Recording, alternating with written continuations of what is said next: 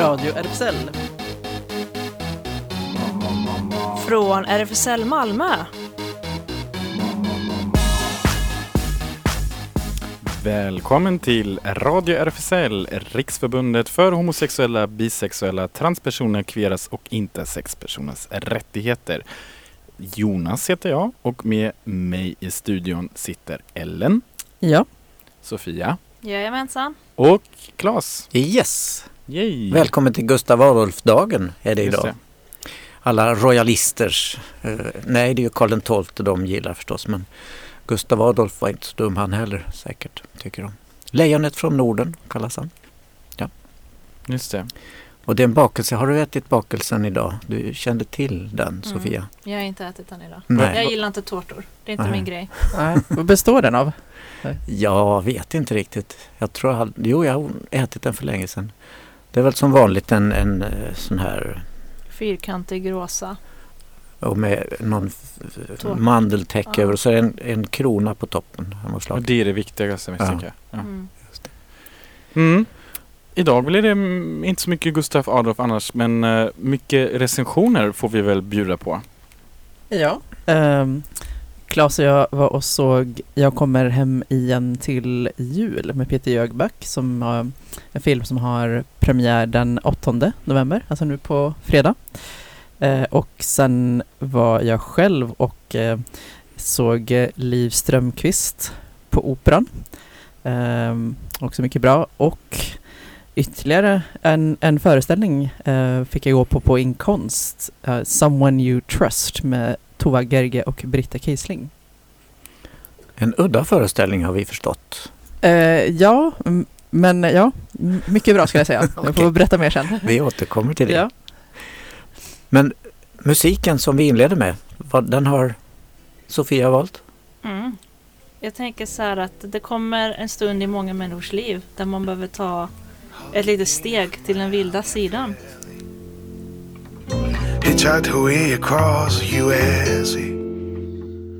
Block hair eyebrows on the way. Shave her legs in the heat was a she should say, babe. Take a walk on the wild side.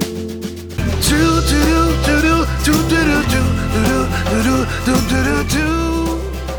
The Wild Side. Mm. Är det där du har varit i helgen? Nej, jag Sofia. tror det är där vi alla vill vara. vi strävar mot att komma dit. Jag tror Ellen har varit där men vi får återkomma till det. Med. ja, nej, jag är så blasé. Det Ja. krävs mer för att jag ska... Jaha, okej Men det här är faktiskt inte ett biktbås. Vi behöver inte säga. Men däremot är det Radio RFSL och nu skulle vi prata om en film, Ellen och jag. Ja, precis. Jag kommer hem igen till jul. Och det är samma titel som eh, den här kända julskivan som han gjorde, Peter Jöback, 2012. Och många av låtarna i filmen är därifrån också. Men eh, ja, filmen har vissa likheter med hans eget liv. Eh, det har han berättat själv. Han kom på idén till den här filmen för många år sedan och berättade det för regissören nu, Ella Lemhagen, som då tyckte att ja, det är för känsligt. Men nu kom de fram till att vi ska göra det i alla fall. Så att de spelade in den här i, i våras i Åre och i Mellerud. Mm. Och storyn är då att världsstjärnan Simon kommer hem till Sverige för att fira jul. Åh, det är så fantastiskt när han kom. Simon spelas då av Peter Jöback förstås. Och det lilla samhället han växte upp i, där är hans bror, bor kvar. Jättefint hus har de. Bror Anders och han är eh, dirigent för kyrkokören. Och de ska ha en julkonsert och Simon ska sjunga med. Och det är ju stort i den bygden då. Ja, är storyn trovärdig? Uh, ja, alltså jag, jag tänkte spontant att det, att det var så här, det följer liksom eh, den här eh, ganska typiska strukturen, liksom nu ska vi samla släkten över jul och de är liksom, de måste vistas under samma tak och så kommer alla grejer fram som folk har hållit inne med under flera år och så, ja, sådär. Mm. Eh, så Fast att, det blir lite extra nu när ja, han bestämmer sig för att prata ut om sidor då, Simon. Ja, precis. Så att, men det, alltså, det skulle ju säkert kunna vara så mycket som folk har linje med. Å andra sidan, så på det viset eh, liksom inte osannolikt. Nej, och det är ju Mm. fullständigt osannolikt julpyntat hemma hos dem. Inte ett, en yta som inte har en tomte eller så på sig. Och ljus i mängder utanför och sådär också.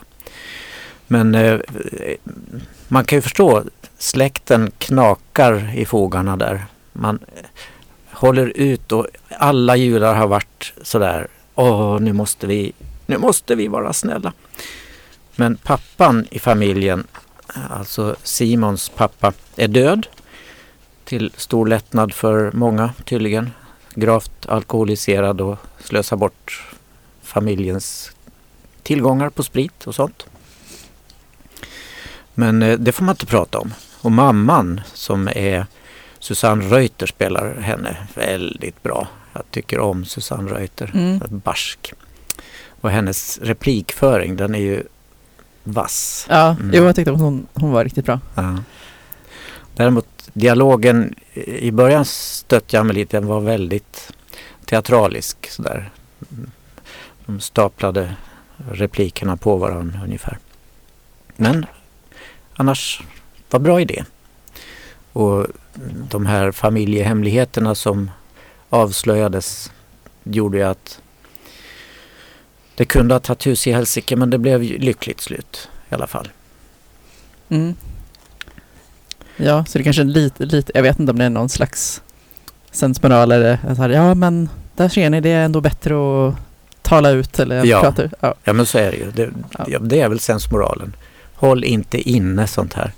Vi ska kanske nämna några andra som är med också. Eh, storebror Anders spelas av Johannes Kunke. Och där är det lite speciellt också. Han heter ju, har alltid hetat Johannes Ba Kunke i alla sådana här sammanhang. Han är gift med tidigare politikern som nu är EU-parlamentariker. Men nu har han tagit bort Ba när han har flyttat ner till Bryssel av någon anledning.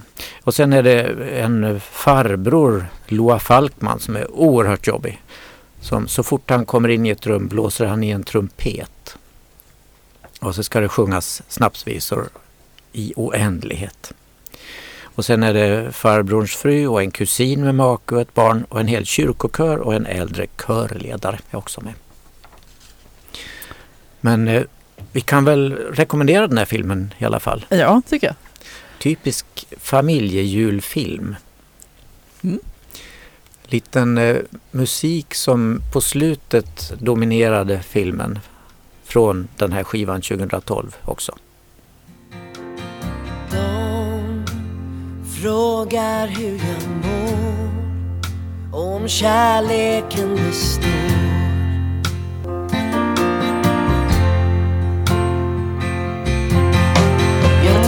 på dig Genom både tårarna och skrattet Jag tror på dig Även när jag glider bort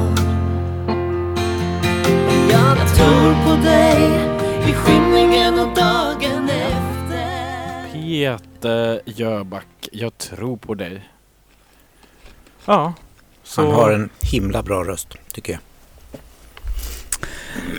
Ja, och apropå det, operan var jag på. Där var det också en röst. Mm. I, Bara en?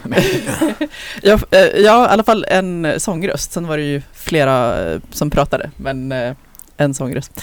Liv Strömquist på Operan då var jag och såg och hon hade också ett samtal med Nina Björk.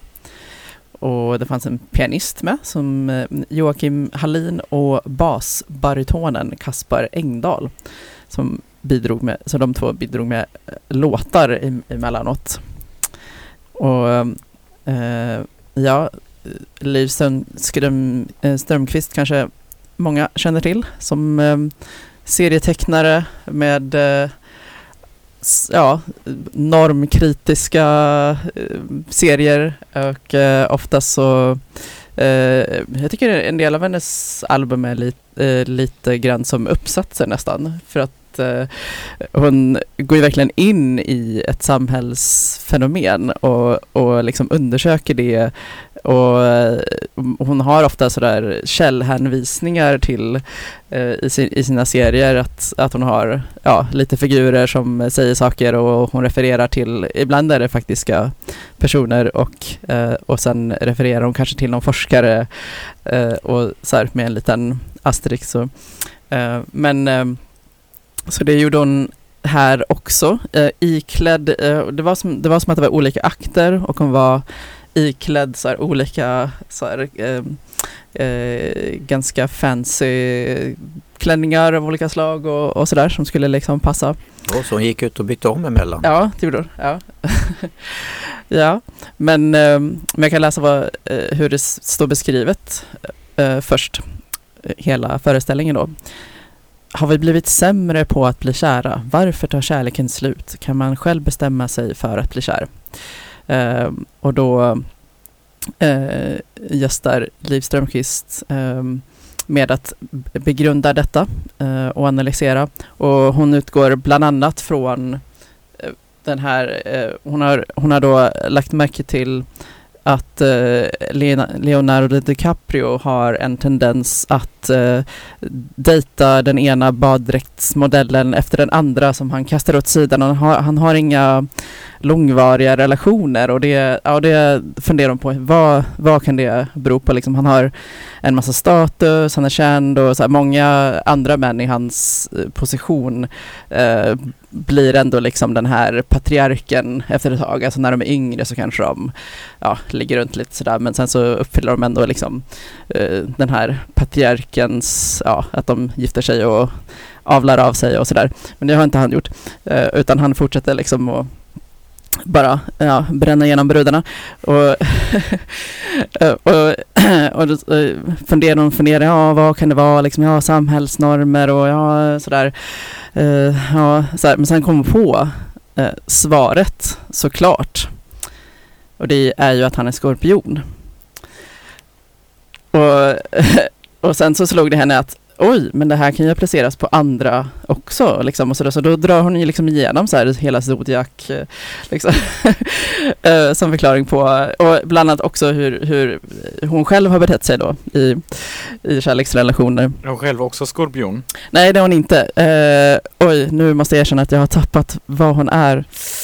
Men Vad, sa, vad sa hon om ditt stjärntecken då?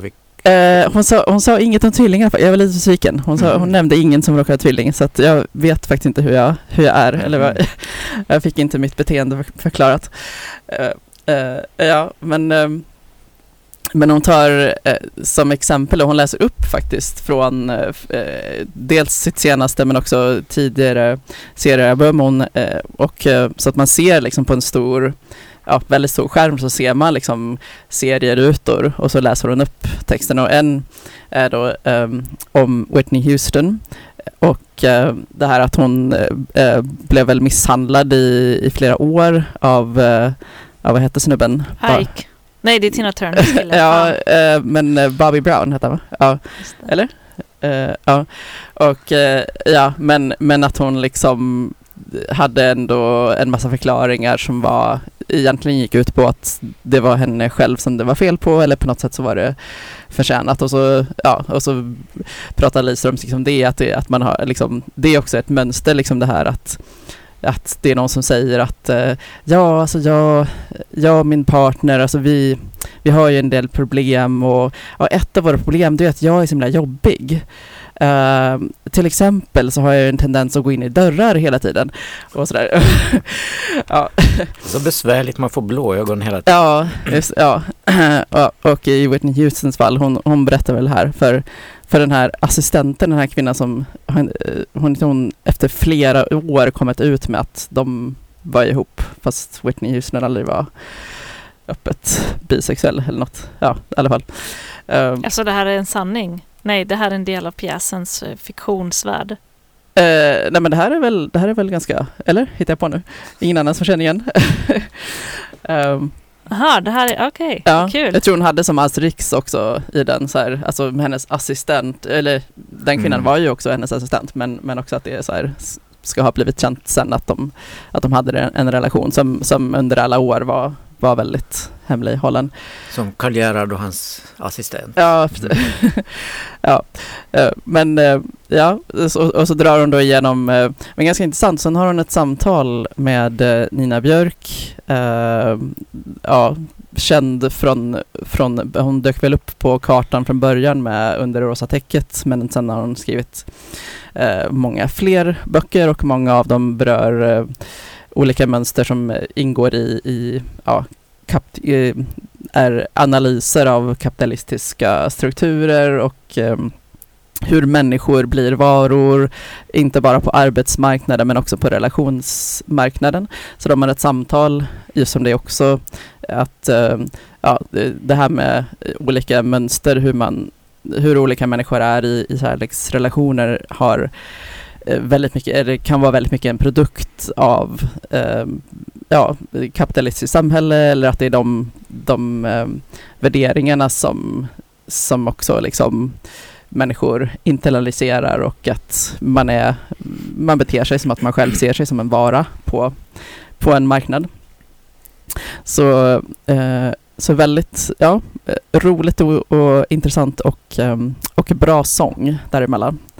Så ja, jag skulle rekommendera. Sen så var det ju bara en föreställning här, den turnerar. Eh, men om man råkar befinna sig någon annanstans i landet och man letar upp, eh, då kan man, då skulle jag rekommendera. Okej. Okay. Och Whitney Houston har förekom tydligen även musikaliskt. Ja, precis. Eh, ja, och eh, jo, precis. Och det var ju en av hennes också det här att Whitney Houston eh, berättar för sin assistent att ja, han har gjort det här och det här och det här mot mig och, och assistenten säger då jaha, så du ska lämna honom? Nej, nej, nej. jag kommer alltid, ja. Så. Lite det var I will always love you ja, hela tiden. Ja. I'll think of you every step of the way.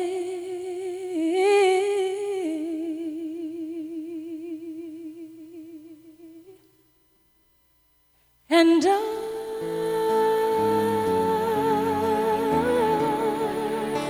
will always love you.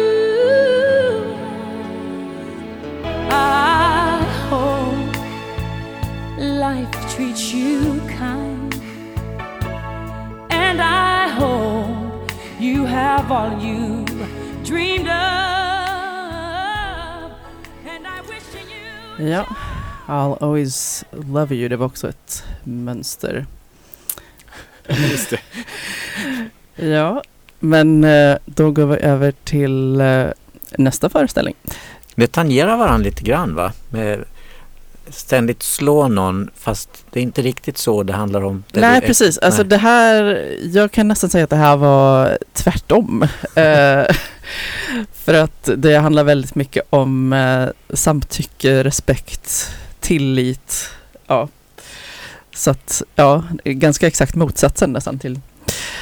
Um, men jag var och såg Someone You Trust Eh, med eh, Tova Gerge och Britta Kiesling eh, på Inkonst. Och ja, det fanns två akter man kunde gå på. Den deltagande akten och, eh, och, den var inte jag på utan jag var, gick enbart på den betraktade akten. Men den deltagande akten beskrivs som att du och någon du litar på bokar en gemensam biljett och kommer till föreställningen ihop. Tillsammans får ni följa instruktioner för hur ett antal rep kan användas. Instruktionerna är lugna och bjuder in er att lyssna till varandra eh, och er själva på ett meditativt sätt. Eh, så. Och sen så den där som jag var på eh, så beskrivs det som att du, eh, du och den övriga publiken sitter ner och tittar på det som händer på scenen. På scenen följer Tova, Gerge och Britta Keisling instruktioner som både liknar och inte liknar instruktionerna i den första akten. Det blir en dans med rep, tillit, risk och lyssnande. Eh, så det var så det började helt enkelt att de satt på scenen och så fanns det som en ställning, det fanns rep på golvet mellan dem och så fanns en ställning eh, ovanför dem och sen så var det två röster då som eh, som gav dem olika instruktioner. Och eh, ja, jag, jag tänker att vi bara kan eh, höra mer om, om eh, den föreställningen från dem själva. Britta Kisling. Tova Järje. Och vi är på inkomst. Det, det här är ju en föreställning i två akter. Eh, så att den ena ser man inte, utan man upplever den inifrån eh, ett samarbete mellan två personer som litar på varandra. Som följer instruktioner för att eh, göra repbondage tillsammans. Och sen är det paus. Och sen kommer akt två som är den betraktande akten. Och då gör vi repbondage bland annat på scenen. Ja, och publiken sitter på sin plats i mörkret och tittar på det. Och vi följer också instruktioner. Mm. Ja. Ja. Mm. Så att det blir som en slags spegelbild av den första akten med andra premisser för att vi har kunnat repetera. Liksom. Mm. Berätta något om processen. Ja, du har väl en ganska lång historia? Det, det kan, man kan ju börja med liksom att jag började hålla på med rep. Du också. Men det var från början jag som drev det här projektet. Eh, och eh, det kom sig av att jag hade olika erfarenheter av repbondage och tänkte på på vilket sätt det gick ihop eller inte med min identitet som scenkonstnär. Liksom. Eh, och eh, jag träffade också olika personer som höll på med det gränsfältet. Bland annat en person som heter Dasnia Sommer som vi båda två har lärt oss en del av. Eh, och eh, jag eh, åkte också till Japan tillsammans med eh, min partner på ett slags resestipendium från Japanstiftelsen för att forska om repbondage i syftet att göra ett scenkonstverk. Och sen någonstans så kom den här idén om att arbeta med instruktioner till. Och ungefär där bjöd jag in Britta. Och från och med det så blev det liksom mer vårt projekt och de andra i ett konstnärligt team. När, det, när idén var mer konsoliderad så att säga. Det kanske du kan säga något om då? Vad som hände då? Ja. Ja, vi provade och pratade och band och skrev och tänkte och lagade mat. Eh, och eh, bjöd in människor att titta och pratade med dem. Så höll vi på så i ett år ungefär. På olika platser med olika människor. Vi samarbetade också nära med en konstnär som heter Josefina Björk. Eh, som tänkte väldigt mycket på rummet tillsammans med oss. Och det var väldigt, eh, det var nog väldigt viktigt för oss att också arbeta med någon som på något sätt var den yttre blicken i det vi gjorde. Kanske inte minst, tänker jag, utifrån att ha olika erfarenheter av att tillhöra en subkultur som liksom Shibari-communityt ändå är. Mm. Eh, och att kunna få syn på då vad som kanske är normer, idéer, föreställningar om hur det ska vara som tillhör den subkulturen. Men som en annan person inte nödvändigtvis har med sig i sin Mm. blick. Liksom. Vad har det gett er och vad, vad hoppades ni att det skulle ge deltagare och åskådare? Alltså på ett plan kan man väl säga att det är någon form av också introduktion eh, till repbondage. Eller det kan fungera som det. Men det vore också förenklande att säga att det vore det. Annars tänker jag att det kanske också... ehm, ja, men att det också handlar om intimitet och närhet. Och att på något sätt eh, kanske återuppfinna nya sätt för det hela tiden medan man gör det. Ja, jag tänkte också på den här frågan om vad det har gett oss. Det, den pratade vi ganska länge med en person som jobbar här på inkomst eh, om häromdagen. Eh, och eh, vi sa så många olika saker då. Mm. Försökte liksom grab, grabba tag i något, något tråd där. Men till exempel så har det påverkat tror jag, båda våras förhållningssätt till eh, rep och bindande. Mm. Eh, på så sätt att vi eh, ehm, inte är lika formbundna. För att verket bygger på improvisation i stunden. Och det finns en, eh, eh, liksom, en uppmaning som inte riktigt sägs ut i verket men som vi har bestämt innan. Som är att på något sätt försöka hitta bärande strukturer som kanske inte ser ut som någonting som vi har lärt oss på en workshop. Och tidigare idag hade vi också ett samtal kring det. Att i början var det en sån kamp att få till en form som ens kunde bära utan att liksom öva in den innan. Mm. Och, och nu har vi kommit till en plats där det kanske nästan kan kännas för tillgängligt att tänka fritt. Och att det, ja men idag innan vi gjorde föreställningen så pratade vi om att det kanske är en bra idé ibland att också backa. Mm. Och tänka, okej men jag gör någonting som jag vet fungerar. Mm. För att inte utsätta oss för samma risk. Men det är något spännande med att ha kommit till den platsen där man bara, men anything goes. Liksom. Mm. Vi löser det här. Lite högfärdsvansinne. Mm. Men sen har det ju gett en massa, alltså inte till hur vi ser på oss själva som konstnärer. Mm. Just det där glappet kanske mellan scenkonstnär och någon slags BDSM-utövare är någonting Mm. som jag tycker att det här verket bland annat har överbryggt på något vis. Rabarberkräm. Ja, så kan det kännas. Ja, vill du beskriva den känslan? Den känslan. Att du valde, eh, det, du valde det ordet. Ja, det är ju också någon form av improvisation och vad som kommer till en då. Eh, som liksom har att göra med den, det eh, förhöjda tillståndet. Men jag, om jag tänker på det så här i efterhand så tänker jag att det liksom är den här, alltså så som kräm är.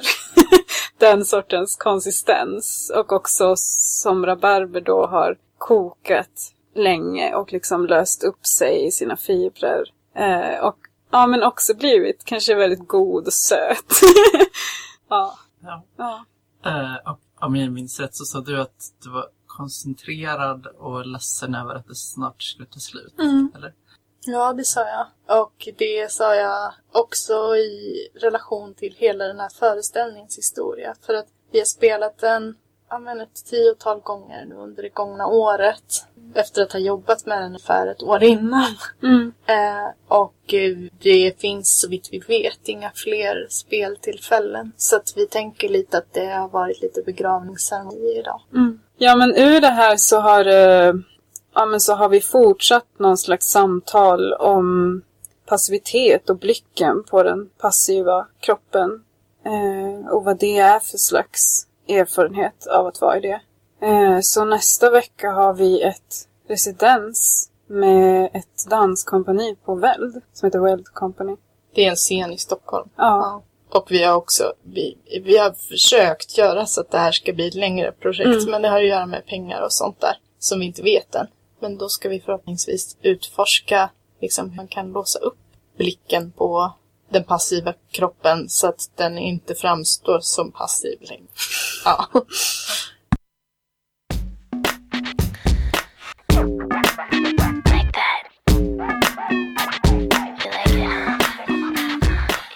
Britney Spears, I am a slave for you. Och det här eh, var Ellen som var på inkomst och såg den här Someone Trust, Someone You Trust. Mm. Just det. Hur, hur kändes det att sitta i den betraktade rollen då?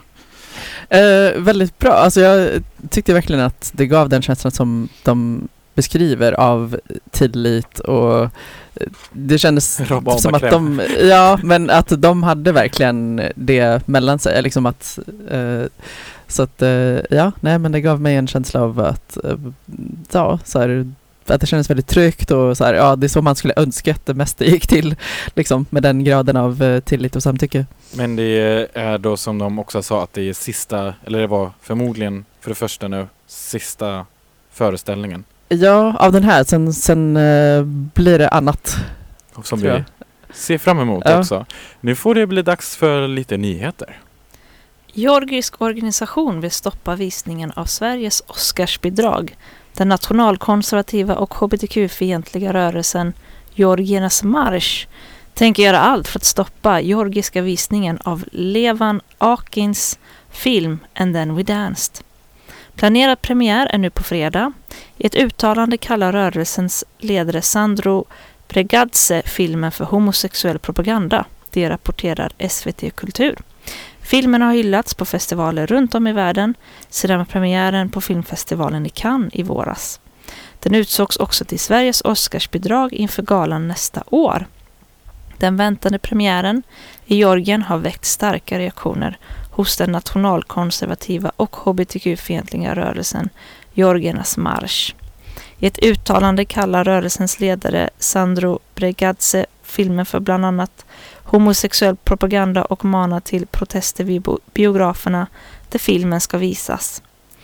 De har sagt att de ska stå utanför alla biografer och förhindra folk från att se filmen, säger Levan Akin till Kulturnyheterna. Men filmen handlar om respekt och kärlek, framförallt för Georgien. Den handlar väldigt mycket om att omdefiniera och återta sin egen kultur så att den kan inkludera alla och inte bara några få. Vikten av det tycker jag blir extra påtagligt när det händer sådana här saker, säger Levan Akin till SVT Kultur. Och här i radion har vi ju recenserat den här filmen och vi gillade den skarpt. Verkligen. Den är ju svensk fastän alla pratar georgiska i princip. Eh, jag tänker citera, citera lite ifrån RFSUs tidning 8 som kom i brevlådan idag. Och alla ni som inte får den tidningen, gå med i RFSU. Det är jättebilligt, 150 kronor för ett år. Man gör det på rfsu.se och så får man då denna fantastiska tidning fyra gånger om året. Full av nyheter och intressant. Till exempel har de intervjuat Per Nordén som skrivit avhandlingen Regnbågsungar om hur det är att växa upp med homosexuella, bisexuella eller transföräldrar. Han har intervjuat eh, personer födda mellan 1975 och 97 som vid intervjutillfället var mellan 15 och 37 år. Och de här barnen hade mycket att berätta. De hade mm, mycket, säger han här. Det var som att trycka på en play-knapp. Han förvånades över att regnbågsbarnen knappt synts i sexualpolitiska miljöer. Avhandlingen visar hur den här kategorin barn bär på erfarenheter av homofobi, något jag benämner som heterosexism och transnegativitet utifrån sitt queera släktskap. Och en del av regnbågsbarnen blir aktiva eller tvingas bli en del av det, sina föräldrars komma ut-process. Det är för denna generation ofta var föräldrar som kom ut sent i livet. Spännande avhandling. Mm. 2021 anordnas eh, World Pride i Malmö och Köpenhamn som vi har berättat mycket om redan. Det blir ett jätteevenemang som väntas dra hundratusentals besökare. Nu får det också kunglig glans. Danska kronprinsessan Mary blir projektets beskyddare. Jag ser fram emot att vara med och sätta mångfald och hbtq-rättigheter på dagsordningen både här, hemma, eh, både här hemma och internationellt, säger hon till Kvällsposten. World Pride och eh, Eurogames kommer alltså till Köpenhamn och Malmö i augusti 2021 under samlingsnamnet eh, Copenhagen 2021. Förra veckan presenterades den officiella beskyddaren för Copenhagen 2021, kronprinsessan eh, Mary. Det är enligt Copenhagen, Copenhagen 21 första gången någon kunglig officiellt ställer sig i spetsen för hbtq-evenemang. Vi kan inte acceptera att några människor i världen möts av intolerans och diskriminering på grund av sin sexualitet eller sin könsidentitet, säger kronprinsessan i ett pressmeddelande. Hård kritik riktades förra veckan mot Sverigedemokraterna i Täby efter försöket att stoppa ett författarsamtal om hbtq-frågor på biblioteket. Även SD i Stockholms län beskriver agerandet som olämpligt. Vi förstår den kritik som har lyfts, skriver distriktsordförande Fredrik Lindahl, S från Sverigedemokraterna enligt Dagens Nyheter.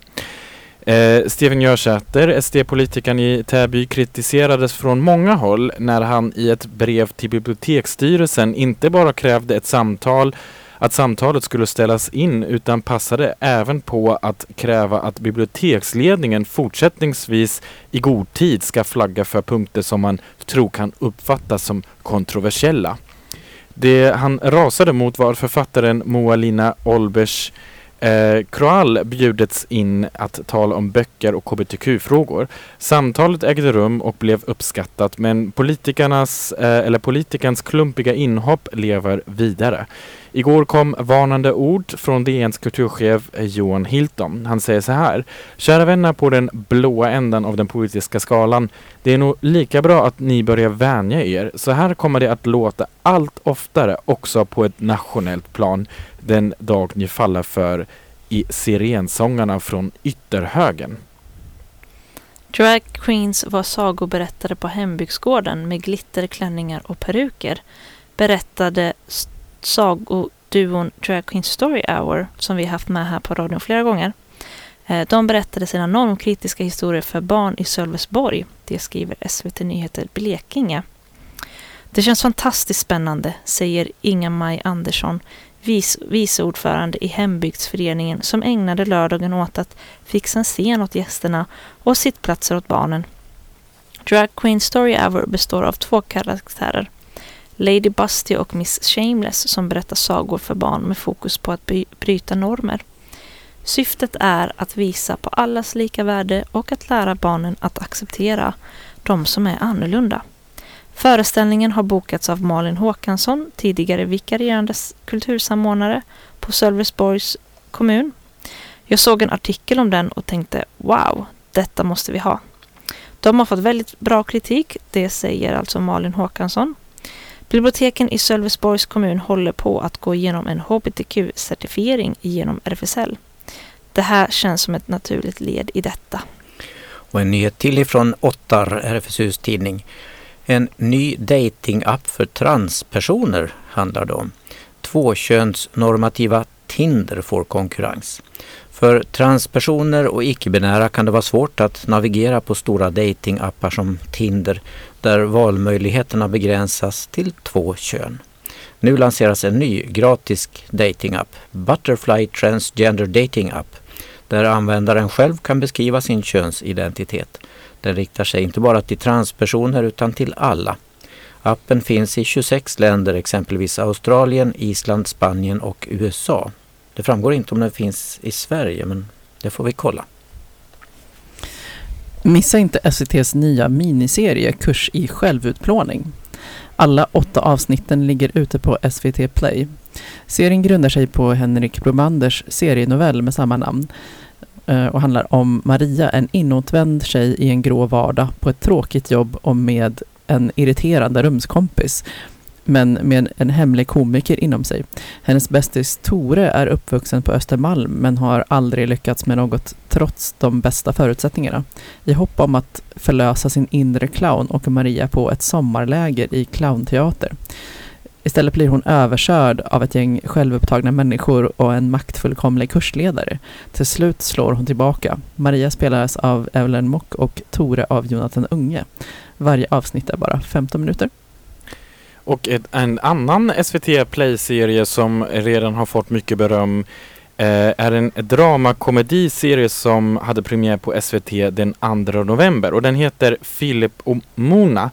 Eh, serien har skapats av William Spets, eh, Jens Östberg och Anna eh, Granat. Den handlar om eh, Filip som spelas av William Spets och Mona som spelas av Anna. Philip jobbar i en matbutik medan hans syskon har presterat betydligt bättre. Han riskerar dessutom att bli utkastad från lägenheten han bor i som föräldrarna äger. Mona har jobbat som gynekolog men gått in i väggen och hennes förhållande har kraschat. För att hitta en väg tillbaka börjar hon arbetsträna i den butik där Philip jobbar. Philip blir hennes handledare.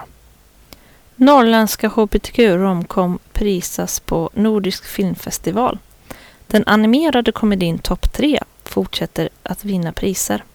Förra helgen blev den första filmen någonsin att utses till bästa animerade långfilm vid Fredrikstads Anima Animation Festival.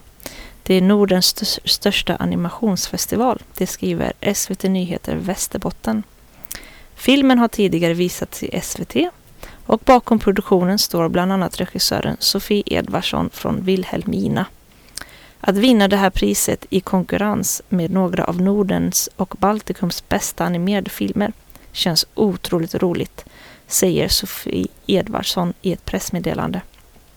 I juryns motivering går det bland annat att läsa den första filmen att vinna pris för bästa animerade långfilm är en rörande och intelligent film om ett originellt ämne. Filmen besitter mycket humor och ömhet utan att förlita sig på klichéer. Långfilm är kanske att ta i. Den är 44 minuter lång. Men för er som missade den på SVT kan vi trösta med oss och meddela att den går upp på Folkets bio, Panora, strax innan jul. Och så här låter trailern. Hello, sexy. Topp tre saker jag tänkte när du tittade på mig för första gången. Nummer tre. Ingenting. För jag dog när mitt hjärta sprängdes. Nummer två. Orka. Nu måste jag berätta för mamma och pappa.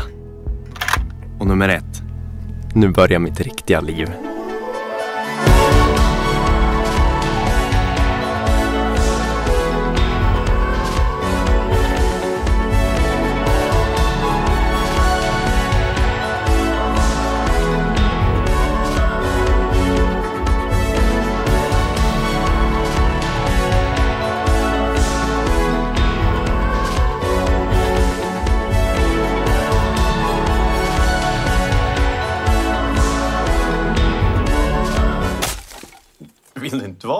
Eller vad då? Men va?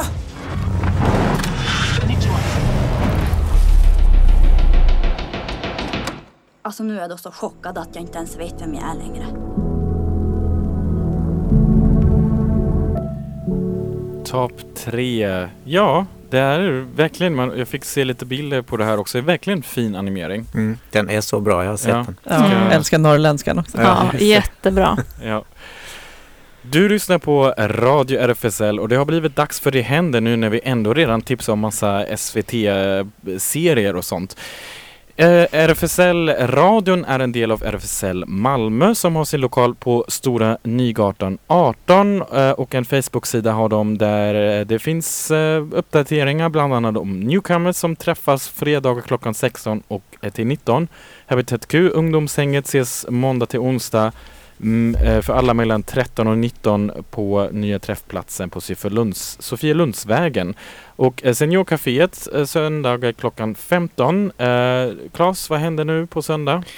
Då är det Gabriel som sköter det, för då är jag i Stockholm. Och då ska han berätta om sin yoga, ja kurs är det inte, men yoga. Just det, Han Gabriel har- håller ju på med yoga. Varannan lördag och där är seniorer hjärtligt välkomna. Vad kul! Där kan vi också hänvisa att vi eh, rekommenderar dig eh, som lyssnare väldigt mycket att eh, prenumerera oss som podd. Eh, där det finns poddar bland annat på eh, Apple Music, på Apple, Apple Podcast som länkas ju till vår Soundcloud, Mixcloud och vi finns också på Instagram och Facebook. De viktigaste sociala medierna kan man väl säga. Eh, och SLM Malmö då, Sofia? De finns på slmmalmo.se men också i fysisk form på Sallarupsvägen 30. Ja, bra. Utan det hade det inte blivit så mycket SLM, eller hur? Nej. Ja. Lite bondage där Ja, också. precis. Binda mig och så. Ja, exakt. Ja, för SLM det är ju en medlemsklubb bara för män. De träffas på lördagar. Då är det klubbkväll med vanlig klädkod. Det är insläpp mellan 22 och midnatt. På tisdagar då är det pub. Det är insläpp 8 till 10 på kvällen. Det är gratis för medlemmar och det är ingen klädkod på tisdagar. Och Drömmen, dansteatern som vi har berättat om så många gånger och recenserat också. Det är sista dagarna nu, den spelas bara till den nionde på lördag. På Momsteatern vid Nobeltorget. Drömmen bjuder alltså in till en värld dit bara din fantasi når. Bygger på Shakespeares En midsommarnattsdröm men i dansad form. Regi Ronny Danielsson. Och på Malmö stadsteater eh, pågår lunchteater med eh, Mary Götesdotter på Intiman. Eh, lite till, en dag till. Till imorgon var sjunde elfte. Och eh, sen har vi premiär på Hans och Greta på HIP nu på fredag klockan åtta. Den eh, kommer fortsätta spelas till den 29 i 12. Och Sofia, du, du och jag ska ju på premiären. Klockan 18 är den. Klockan 18. Inte klockan 19. Mhm. Nej, Det får man lägga på minnet. ja det är lite udda tid på en fredag. Malmö Operan bjuder på lördag på Opera Allsång med Rickard Söderberg och eh, några spännande gästartister får det nog bli också. Eh, på fredag den 8 november klockan 18.30 då är det Förändra framtiden eh, lansering på Garaget som alltså är på Lönngatan 30 i Malmö. Det här är en filmvisning och samtal om inkluderande metoder inom konst och kultur. Det kommer serveras mat och dryck och i samtalet eh, där medverkar Parvin Ardalan, Temi Odum, Odumsu, Potato Potato, Mary Toreld eh, från Frank Gallery och Transaktivism. Samtal kommer hållas på engelska och svenska. Det är fri entré och ingen föranmälan behövs. Arbetarfilmfestivalen 2019 äger rum den 8 till 10 november på Panora i Malmö. Den invigs den 8 november i Panoras foyer klockan 19 och man kan läsa mer på en sajt som vi lägger ut på vår Facebook. Hemmafrun, kvinnor och konstnärskap 1938 äger rum också på fredag 8 november mellan eh, 19 och eh, 20, 20.30 på Rosenbergssalen i musik, Musikhögskolan Malmö. Det är gitarrkvartetten Omega 4 som presenterar musikföreställningen eh, Hemmafrun. Året är 1938 och fru Nora spenderar ännu en eftermiddag i fåtöljen. Samtidigt musicerar det enastående underbarnet Yvette Montagnon alias Ida Presti i Paris salonger och mästerspionen Chan huserar under största sekretess, sekretess och vårdligaste fara på kinesiska ambassaden i Moskva. Den senare dock fiktivt i hemmets veckotidning, en välfylld tidskrift i fyrfärgstryck av 25 öre som pryder Noras finrumsbord. Ja. Precis, det låter väldigt spännande. Ja, ja. ja. Dockhem. Ja, precis. ja. Who am I to feel so free? Goes Queer and Friends Cave. Nu på lördag den 9 november. Eh, från 3.30 halv 12 innan midnatt på Scania Bar i Malmö. För andra gången besöker Queer vs Friend-konceptet Scania Bar. Kvällens motto är Den som dansar behöver ingen hårfön. ja, musik står, det låter väldigt eh, blåsigt då. Eh, musik, eh, för musiken står DJ Landsbygd och DJ I fucking hate everybody för. finns också ett Facebook-event till det som man kan följa. Komma ut, en hbtq-monolog. Det kan man besöka tisdag den 12 november eh, klockan 17.30 på Rosengårdsbiblioteket. Det är en den här hbtq-monologen kommer ut. Den är skriven av Oskar Sternulf. Framförd av skådespelaren Viktor Flarkel. Och inspirerad av Anders Öhmans intervjubok med samma namn. Vi får följa, följa den homosexuella killen Andreas och hans första tankar kring sin sexualitet. Hur vännerna tar det och hur en hel värld kan vändas upp och ner när familjemedlemmarna inte accepterar en för den man är. I monologen möts många fördomar kring homosexualitet och på ett gripande men humoristiskt sätt får publiken lära sig att respektera och förstå sin omgivning, bli mindre fördomsfull och lära sig att älska sig själva. Den här eh, eh eventet är från 14 år och uppåt. Man behöver eh, anmäla sig. Vi kommer lägga ut en länk till det här evenemanget.